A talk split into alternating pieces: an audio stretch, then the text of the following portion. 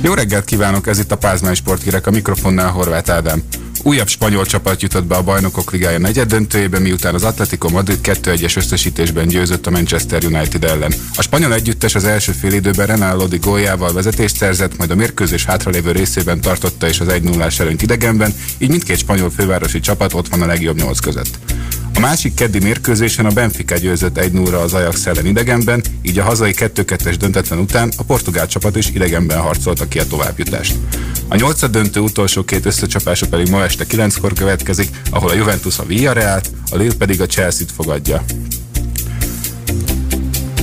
Három újoncot hívott meg Marco Rossi a magyar labdarúgó válogatott keretébe. Az NB1 góllövő listájának éllovasa Ádám Martin mellett a debreceniek középpályása Barát Péter és a Besti fiatal tehetségek Callum Stiles mutatkozhat be a nemzeti csapatban. A válogatott március 24-én Szerbiát fogadja, míg öt nappal később Észak-Írországba látogat. Először jutott elődöntőbe a Hidrofehérvár AV19 az osztrák jégkorong ligában, miután negyedszer is legyőzte a Válpusz a csapatát. A négy nyert meccsig tartó negyeddöntő utolsó összecsapása rendkívül változatosan alakult, hiszen 3 0 hátrányból fordítottak a fehérváriak, a hazai csapatnak a legvégén csak a szépítés sikerült, de az 5-4-es végeredmény azt jelenti, hogy a magyar csapat jutott tovább. Csema Rodriguez veszi át a férfi kézilabda válogatott irányítását. A spanyol szakember szerződése 2024 nyaráig szól. A nemzeti csapatra a hétvégén két felkészülési mérkőzés vár Németország ellen.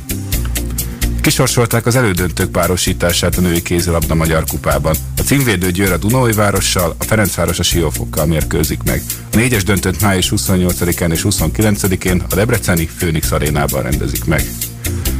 Ezúttal nem történt meglepetés a férfiaknál az Indian Welsi ezres tenisztornán. Alexander Zverev korábbi kiesésével a legmagasabban rangsorolt játékossal lépett elő az alsó ágon Matteo Berettini, a hatodik kiemelt olasz pedig kétszoros játszmában továbbított a dél-afrikai Liot harris szemben. A bomba formában lévő Andy Rublev visszavágott Francis Tifónak a tavalyi US Open vereséget, míg a korábbi ezres tornagyőztes Hubert Hurkát, szintén egy hazai játékost, Steve Johnson búcsúztatta szetveszteség nélkül. A nőknél sem született szenzáció az Indian Wells 8 döntőben. Két évvel ezelőtti Roland Garros győztes lengyel Iga Swiatek hátrányból fordítva győzött a háromszoros Grand Slam bajnok német Angelik Kerber ellen. A spanyolok címvédője Paula Badosta különösebb gond nélkül jutott a negyed döntőbe, miután két játszmában jobbnak bizonyult a tavalyi New Yorki döntős kanadai Leila Fernándeznél.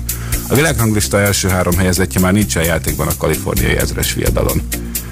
Parádézott idegenben a Brooklyn Nets az NBA legutóbbi játéknapján. Kevin Duranték 150 pontot számoltak be a keleti sereghajtó Orlandónak, ebből 60 pontot Kyle Irving vállalt magára. 105-108-as sikerével a Nets juniorban negyedik győzelmét alatta, és egy újabb lépést tett a rájátszás felé. Nyugaton pedig továbbra is magabiztosan őrzi első helyét a Phoenix Suns, amely ezúttal a New Orleans Pelicans győzte le 131-115-re. Ismét Forma 1-es futamot rendezhet Katar. A közel-keleti ország azután jelentkezett be már idén a versenyrendezési jogért, hogy az orosz-ukrán konfliktus miatt az orosz nagydíjat már korábban törölték a versenynaptárból. A helyszín a tavaly év végén szintén beugróként debütált Los Angeles pálya lehetne, az ország pedig akkor egy 2023-tól kezdődő szerződést írta alá, de azt már egy új nyomvonalon Dohában. A 2022-es Forma 1-es idény a hétvégén Bahreinben kezdődik.